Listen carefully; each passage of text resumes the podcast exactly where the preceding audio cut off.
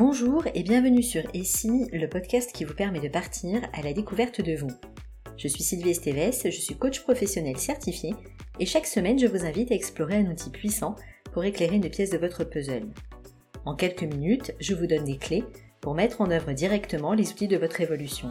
Alors, suivez-moi.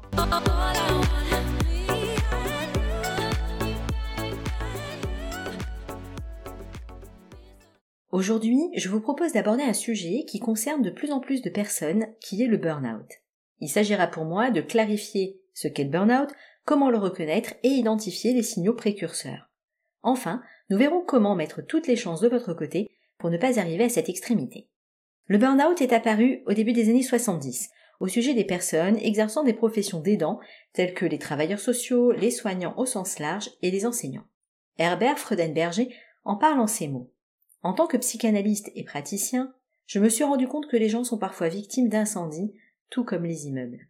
Sous la tension produite par la vie, dans notre monde complexe, leurs ressources internes en viennent à se consumer comme sous l'action des flammes, ne laissant qu'un vide immense à l'intérieur, même si l'enveloppe externe semble plus ou moins intacte. De son côté, la haute autorité de santé en donne la définition suivante. État d'épuisement physique, émotionnel et mental qui résulte d'un investissement prolongé dans des situations de travail exigeantes sur le plan émotionnel. Il se caractérise par un processus de dégradation du rapport subjectif au travail. Concrètement, face à des situations de stress professionnel chronique, la personne en burn-out ne parvient plus à faire face. Le syndrome recouvre trois dimensions. L'épuisement émotionnel, le cynisme vis-à-vis -vis du travail et la diminution de l'accomplissement personnel au travail et de l'efficacité professionnelle. Malgré sa fréquence, ce syndrome n'est pas reconnu comme un trouble à part entière dans les classifications internationales de référence comme l'ICD-10 ou le DSM-5. Le burn-out est bien distinct du stress au travail, des addictions au travail, de la dépression et de la fatigue chronique, ce qui en fait la difficulté d'identification. Les conflits de valeurs jouent un rôle important parmi les facteurs déclenchants. Ils touchent davantage les personnes qui accordent une grande importance à leur métier, celles qui ont de fortes attentes vis-à-vis -vis de leur travail. Plusieurs facteurs peuvent contribuer à l'émergence du burn-out professionnel. Ils sont classés en six catégories. Première catégorie, l'intensité et l'organisation du travail, incluant les surcharges de travail, des missions imprécises, des objectifs irréalistes ainsi que des interruptions fréquentes. Cela amène à porter une réflexion sur l'adéquation existante entre charges et ressources, mais aussi à partager ce que représente concrètement cette charge pour les différentes parties. Deuxième catégorie, des exigences émotionnelles importantes avec confrontation à la souffrance, à la mort et dissonance émotionnelle. Que ce soit dans des relations commerciales tendues, des services publics sensibles, faire face à des violences verbales ou physiques, ainsi que le fait de devoir afficher une posture en contradiction avec son état intérieur, par exemple devoir sourire en toutes circonstances. Troisième catégorie, le manque d'autonomie et de marge de manœuvre, que ce soit sur la manière de faire son travail, mais aussi dans la possibilité de s'organiser dans le temps. Quatrième catégorie, les relations dans le travail et leur qualité. Manager de proximité efficace et à l'écoute, reconnaissance du travail fourni et de sa qualité, respect entre les individus, solidarité interne, collectif fort et communication claire sur les objectifs. Cinquième catégorie, les conflits de valeurs. Avoir l'impression de faire un travail insensé ou inutile, amplifié par le manque de communication autour du sens et des enjeux. Et enfin, sixième catégorie, l'insécurité de l'emploi.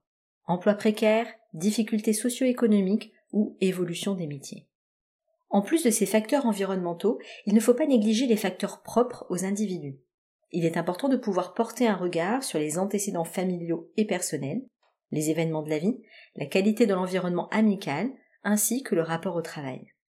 Pour soutenir la démarche diagnostique, il est possible de recourir au questionnaire MBI, Maslach Burnout Inventory. Celui-ci vous propose d'évaluer, sur une échelle de jamais à chaque jour, 22 affirmations recouvrant l'ensemble des champs sensibles révélateurs potentiels d'épuisement professionnel, comme par exemple je me sens émotionnellement vidé par mon travail. Je me sens à bout à la fin de ma journée de travail. Je sens que je craque à cause de mon travail. Je me sens frustré par mon travail. Grâce aux cotations, il sera possible d'attirer l'attention sur un degré plus ou moins important d'épuisement professionnel ainsi que sur des indices relatifs à la dépersonnalisation et à l'accomplissement personnel.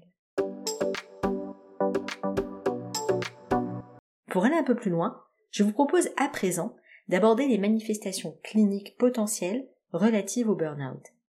Retenez qu'elles peuvent être d'installation progressive insidieuse. Il y a tout d'abord les manifestations d'ordre émotionnel comme l'anxiété, les tensions musculaires, la tristesse, le manque d'entrain, l'irritabilité, l'hypersensibilité ou même l'absence d'émotion.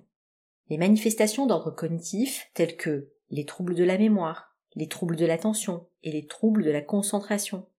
Les manifestations d'ordre comportemental telles que le repli sur soi, l'isolement, un comportement agressif, une diminution de l'empathie, du ressentiment et de l'hostilité et des addictions. Les manifestations d'ordre motivationnel telles qu'un désengagement progressif, une baisse de motivation et de morale, et un effritement des valeurs associées au travail. Enfin, des manifestations physiques non spécifiques peuvent également être présentes, telles que l'asthénie, les troubles du sommeil, les troubles musculosquelettiques, des crampes, des céphalées, des vertiges, de l'anorexie ou des troubles gastro-intestinaux. C'est donc en croisant les regards sur cet ensemble d'éléments environnementaux et personnels qu'il est possible de poser un premier diagnostic. Fort de ces éléments d'éclairage, vous vous demandez peut-être comment agir en prévention pour ne pas tomber dans ce syndrome d'épuisement professionnel. Et c'est précisément ici que la connaissance de soi, de ses besoins et de ses valeurs va être un atout indéniable pour éviter de vous perdre au risque de vous enflammer. Je vous invite donc à reprendre différents épisodes du podcast pour vous accompagner là où vous en ressentez le besoin. Et justement, pour répondre à vos besoins, il vous faut les identifier en utilisant, entre autres choses, vos émotions. Pour cela, deux épisodes utiles qui sont la pyramide de Maslow et les émotions. Par ailleurs, si vous rencontrez une situation difficile, revenez à l'essentiel en vous demandant qu'est-ce qui dépend de moi? Et réécoutez l'épisode du même titre. Cela vous permettra de vous recentrer sur votre champ d'influence en en étant conscient. Enfin, pour vous connecter à ce qui fait sens pour vous, il faut que vous puissiez vous connecter à vos valeurs. Ce sont elles qui motivent vos actions et qui vous permettent de vous sentir aligné quand vous agissez. Je ferai prochainement un épisode dédié à la découverte de vos valeurs. La connaissance de soi et la conscience de soi sont des bases solides pour revenir à ce qui vous guide dans votre vie. Tout conflit de valeurs peut être le point de départ d'un épuisement professionnel. Agir sans savoir pourquoi on le fait est aussi un facteur de risque majeur.